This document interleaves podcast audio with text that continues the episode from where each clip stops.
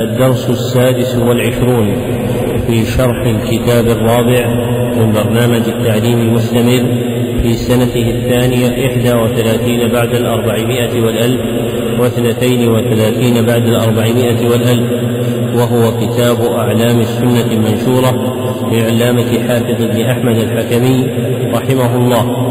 ثم يليه الدرس الحادي والعشرون من الكتاب السادس وهو قرة العين في شرح ورقات إمام الحرمين للعلامة محمد بن محمد الحطاب الرعيني رحمه الله. وقد انتهى بنا البيان في الكتاب الأول إلى قوله رحمه الله تعالى سؤال ما دليل القصاص من, من الكتاب. نعم. أحسن الله إليكم بسم الله الرحمن الرحيم.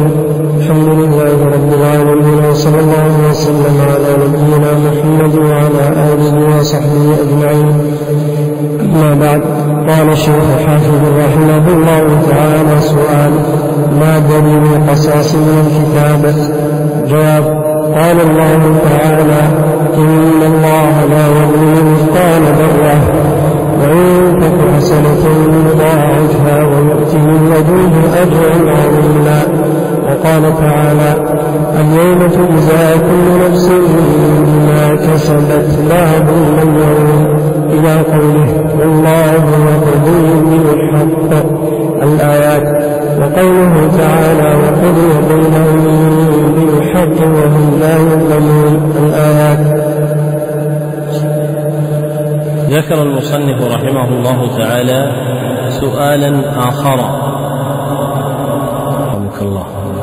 لاحق بما تقدمه من الأسئلة المتعلقة بالإيمان باليوم الآخر.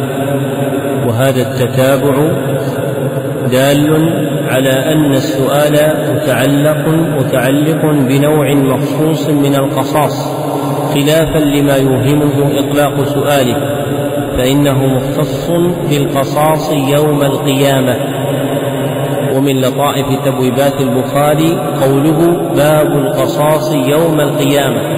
فلم يطلق رحمه الله تعالى الترجمة لأن الحديث الوارد فيها متعلق بتلك الحال.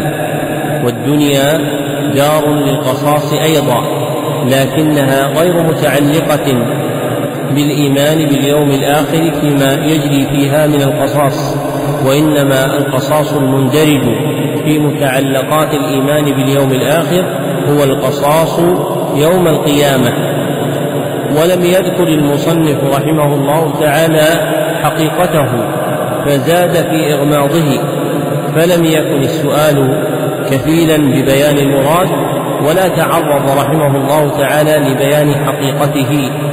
والقصاص يوم القيامة هو أداء حقوق الخلق بعضهم لبعض والفصل بينهم هو أداء هو أداء حقوق الخلق بعضهم لبعض والفصل بينهم.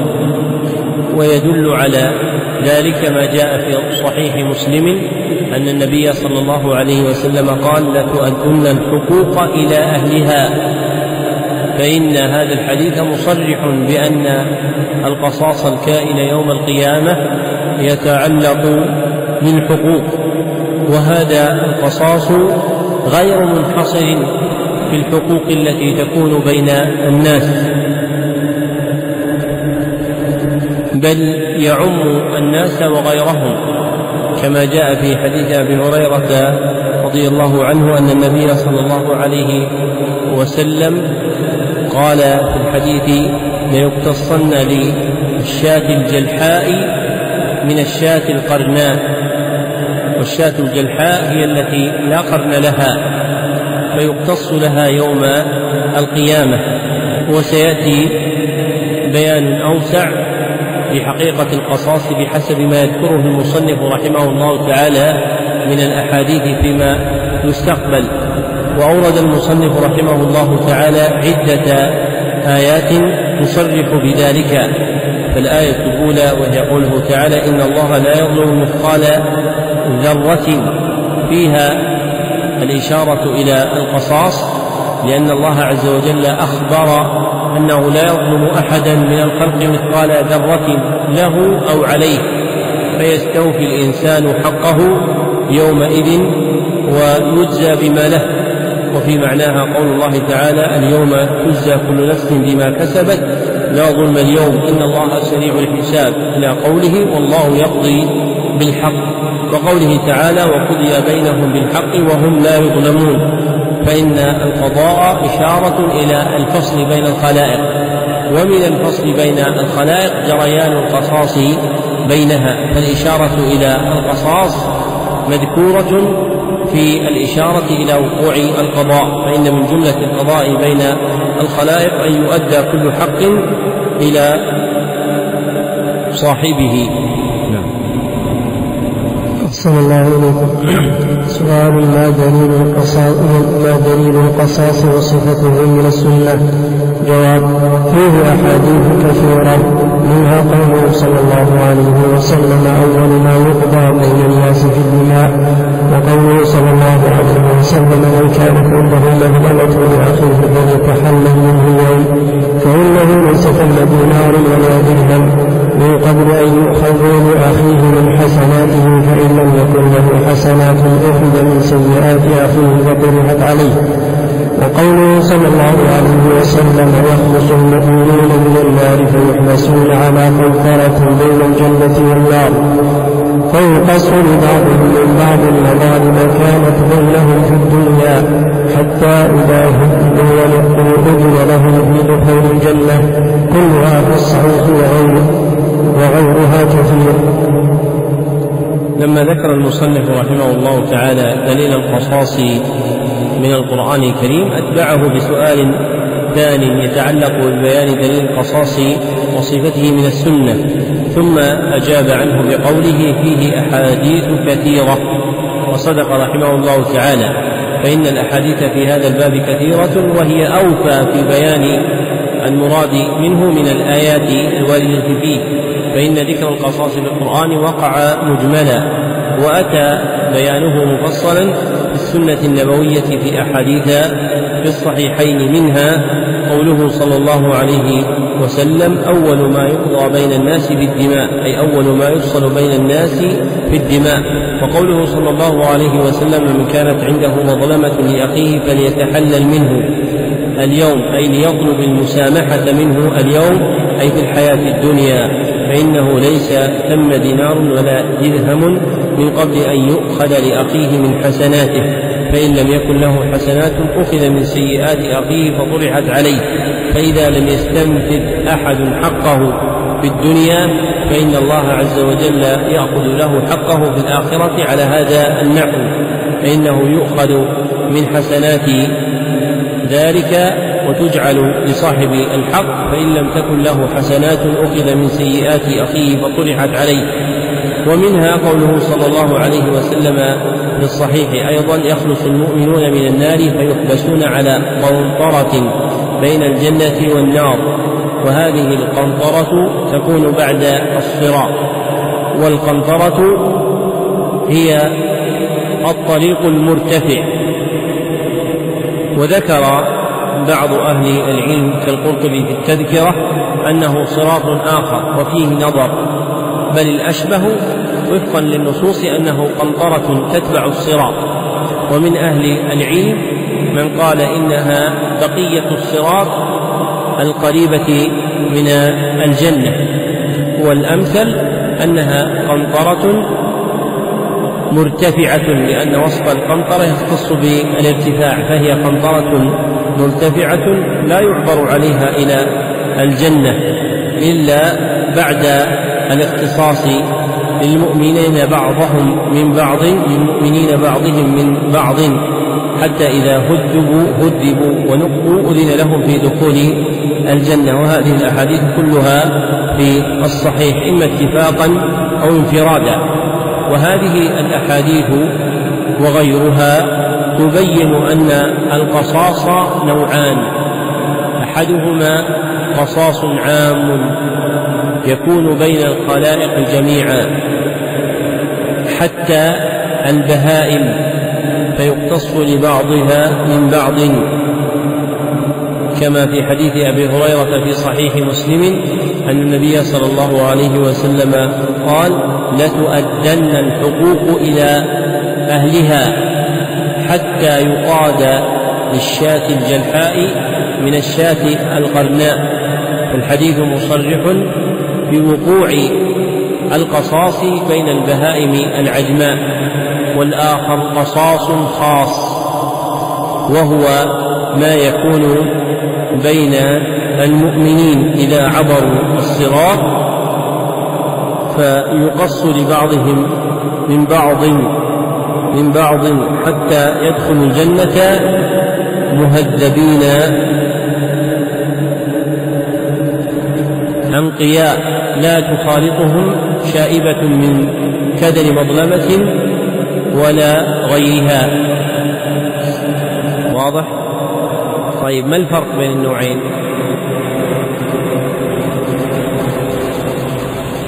استنبطوا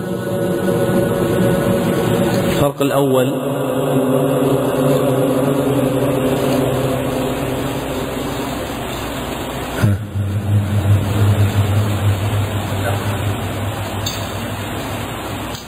أن الأول قد يعقبه لمن؟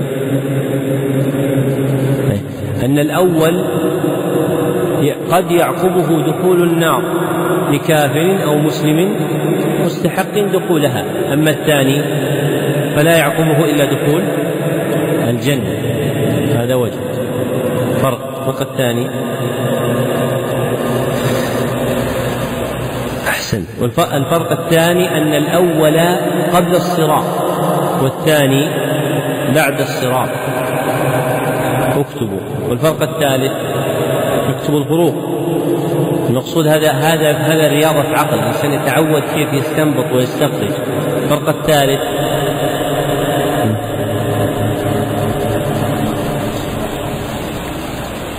أحسنت أن الأول للخلق جميعا مؤمنهم وكافرهم عاقلهم وبهيمهم. فيقع بين الناس وبين البهائم العجماء. وأما الثاني فإنه يختص بإيش؟ يختص بالمؤمنين فقط. طيب. وغيره يا محمد أين إيش؟ هذه مندرجة في الثالث أن قلنا يعم كل الخلق مؤمنهم كافرهم منافقهم بهيمهم و يعني إنسهم وجنهم.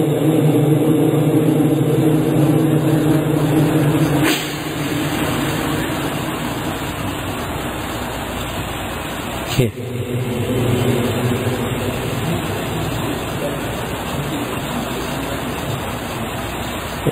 وش الدليل على ذلك؟ هذا أنت ما نص عليه الذي ذكرته لا غير نصوص في الأول. الفرق الرابع آية تركي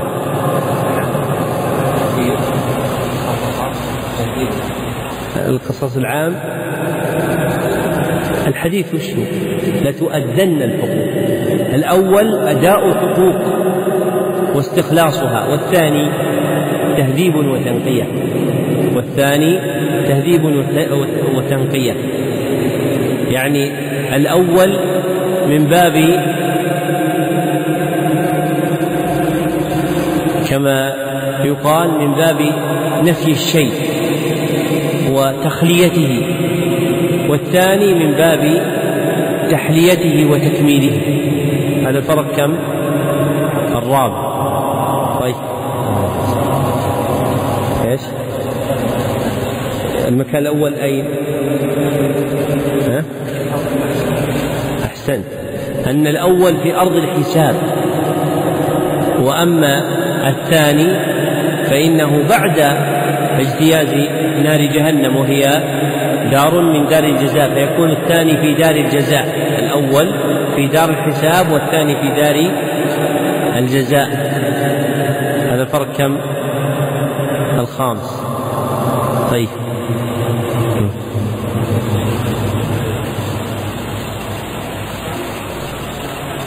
كيف ما يشتغل كيف أي هذا عموم الخلق يعني عموم الخلق. لكن نقول الأول يكون فيه من لا حسنات له. وأما الثاني فإن كل أهله لهم حسنات. لماذا؟ من يكون في الأول؟ البهائم العجماء. البهائم العجماء لا حسنة ولا سيئة. والكافر كذلك في أصح القولين أنه يقدم القيامة ولا حسنة له لأنه يجازى بحسناته في الدنيا كما في حديث أنس في صحيح مسلم فهذه ستة إيش؟ ستة فروق وإدمان النظر وإمعان الفكرة يستنبط به الإنسان من دقائق المسائل ما قد لا يجده في كتاب فإن تحقيق هذا المقام وبيان الفرق فيه ما لم يذكره أحد مع أن النصوص ناطقة به. وموجب ذلك هو أن الكلام على الإيمان باليوم الآخر صار عند كثير من المنتسبين إلى الشريعة بمنزلة الموعظة والترغيب والترهيب. لا بمنزلة العلم الذي يتعلق به الإدراك ويحتاج إلى معرفة مسائله والوقوف عليها فكثر الإجمال فيه وينبغي إمعان النظر فيه ومعرفة مسائله وأحكامه. زد على هذا أن غلبة الرد على المخالف في أبواب العقائد حجب أكثر الناس عن إدراك الحقائق الشرعية لأبواب الخبر. فتجد معرفة بعض الناس بأقوال المخالفين أكثر من معرفته بالاعتقاد الذي يجب عليه في مسائله ودقائقه وأحكامه. ومن هنا أقبلت أبواب ينبغي إعمالها في أبواب الاعتقاد كباب الفروق بين مسائله.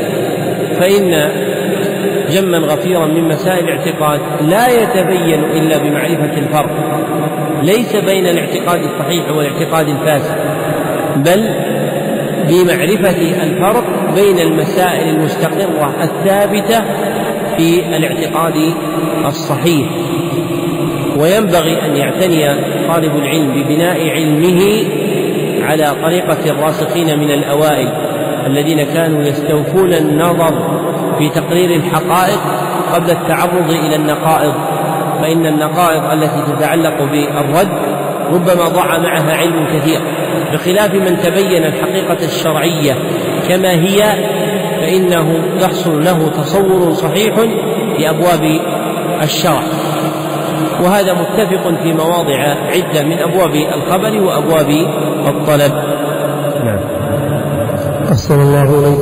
سؤال ما دليل الحوض من الكتاب؟ جواب قال الله عز وجل لنبيه محمد صلى الله عليه وسلم إنا أعطيناك الكوثر السورة.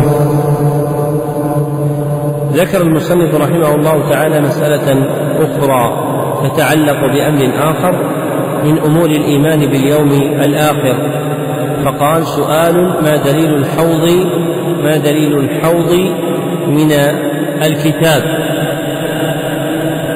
وسياق السؤال في متعلقات الإيمان باليوم الآخر يدل على إرادة حوض مخصوص وهو الحوض الذي يستسقي منه الناس يوم القيامة. الحوض الذي يستسقي منه الناس يوم القيامة. ثم أجاب عنه بقوله قال الله عز وجل لنبيه محمد صلى الله عليه وسلم إنا أعطيناك الكوثر عندكم بعدها السورة مش خلي عندك فيها ها؟ نعم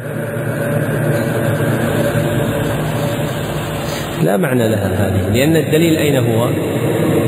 إنا أعطيناك الكوثر. بقية الصورة فصل لربك وانحر لا لا تعلق لها. فالله أعلم بحقيقة وجود هذه الكلمة. ما وجه الدلالة من هذه الآية على إثبات الحوض؟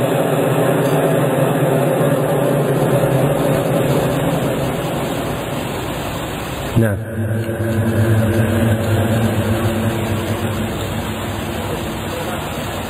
أحسنت لأن الحوض يمد من الكوثر. فيشطب ماؤه من ميزابين. يستمدان الماء من الكوثر. فماء الحوض هو من الكوثر. ويصب فيه بميزابين. والميزاب الآلة المعروفة التي توضع في أعلى البيوت إذا جاء المطر. في أسطحها نزل الماء عن طريقها إلى السفل فلأجل ما بين الكوثر والحوض من التلازم لتعلق ماء الحوض بماء الكوثر ذكر المصنف رحمه الله تعالى هذه الآية دليلا عليها وهو مجتمع في ذلك البخاري رحمه الله. فإن البخاري قال في صحيحه باب الحوض وقول الله تعالى إنا أعطيناك الكوثر والكوثر غير الحوض فإن الكوثر هو النهر الذي أعطيه النبي صلى الله عليه وسلم في الجنة. لكن لما كان الحوض ملازما له لأن ماءه مستمد من الكوثر أضيف إليه. ورعاية التلازم من وجوه الاستدلال عند أئمة التفسير رحمهم الله تعالى ومنهم الإمام البخاري في صحيحه. نعم. أحسن الله سؤال ما دليله وصفته من السنة. جواب فيه أحاديث كثيرة بلغت مبلغ التواتر.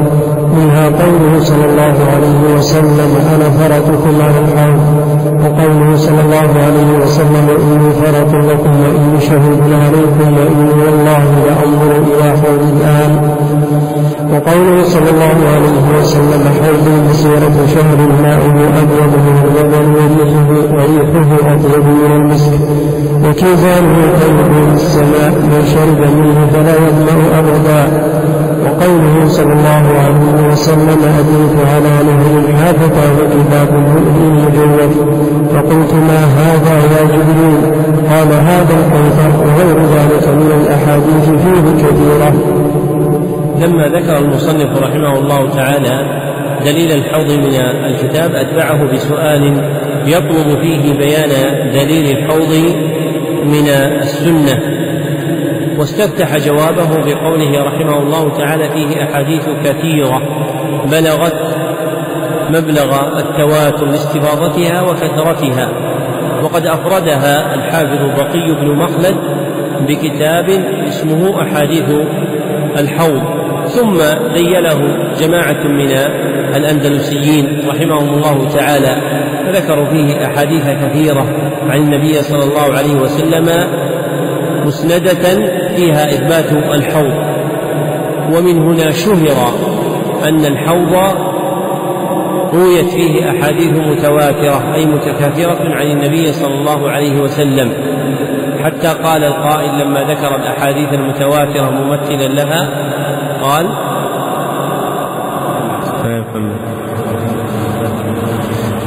إما تواتر حديث من كذب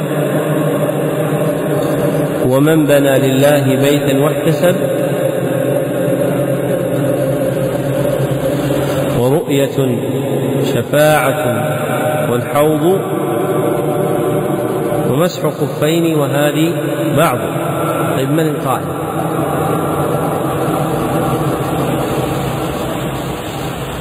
ما عرفنا. هذا وصف. نحن نريد اسمه. ها.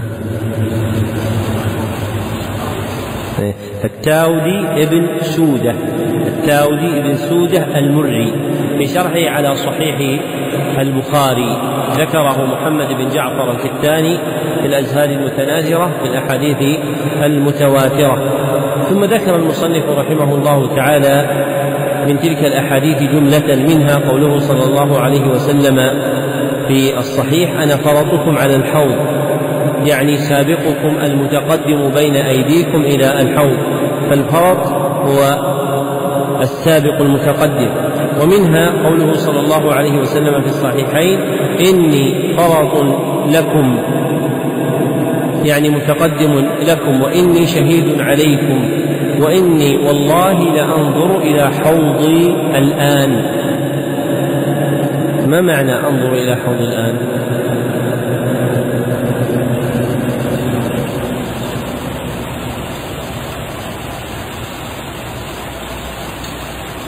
هذا يفيد أن الحوض موجود. لكن أين موجود؟ بعض الشراح بعض المتكلمين على هذه المسألة المتأخرين قالوا حوضي موجود الآن في الأرض لكن الناس لا يدركون مكانه. وهذا غلط لأن النبي صلى الله عليه وسلم قال هذا لما خطب الناس فقال لهم والله والله إني لأنظر إلى حوض الآن أي كشف له صلى الله عليه وسلم فرآه كما كشفت له الجنة والنار فرآهما. ففيه إثبات وجود الحوض. ثم ذكر المصنف رحمه الله تعالى حديثا آخر في الصحيحين أيضا حوضي مسيرة شهر ماؤه أبيض من اللبن وريحه أطيب من المسك وكيزانه والكيزان جمع كوز والكوز هو آنية لها عروة تكون واسعة الفم يوضع فيها الماء وهي معروفة إلى اليوم كيزانه كنجوم السماء. وهذا الوصف يشمل أمرين أحدهما في كثرة عددها والآخر في ضيائها وتوهج نورها من شرب منه فلا يظمأ أبدا لأن من يشرب منه فمنتهاه إيش؟ الجنة ومن دخل الجنة فإنه لا يظمأ أبدا ثم ذكر قوله صلى الله عليه وسلم أتيت على نهر حافتاه يعني جنابتاه جانبه من هنا وجانبه من هنا قباب اللؤلؤ المجوف والقباب جمع قبة فعليه قباب من اللؤلؤ بمنزلة الخيام لكنها من لؤلؤ مجوف والمجوف هو ما له خلاء في جوفه فهو ذو خلاء في جوفه. فقلت ما هذا يا جبريل؟ قال هذا الكوثر.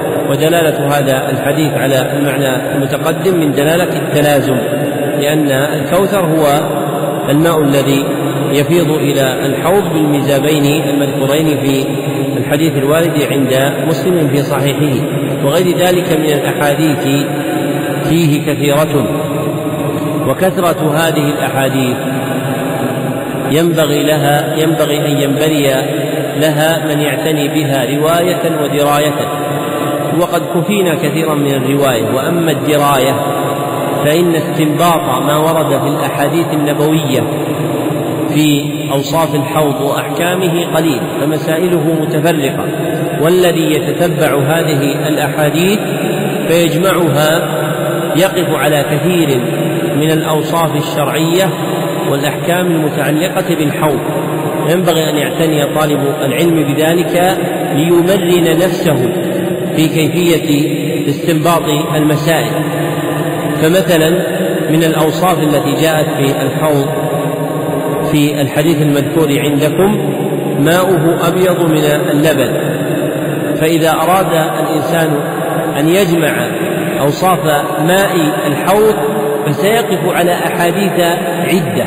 تارة تتعلق بلونه وتارة تتعلق ببرودته فيجمعها في صعيد واحد ثم يجمع ما يتعلق بريحه وغير ذلك من أوصافه ثم يستخرج فوائده.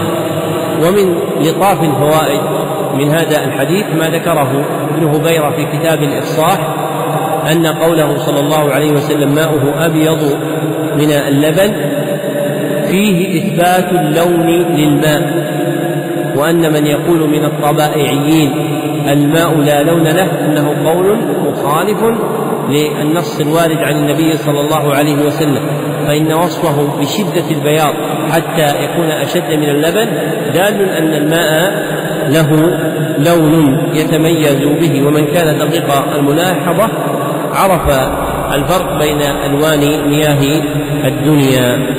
وهذا آخر البيان على هذه الجمل من الكتاب وبالله التوفيق.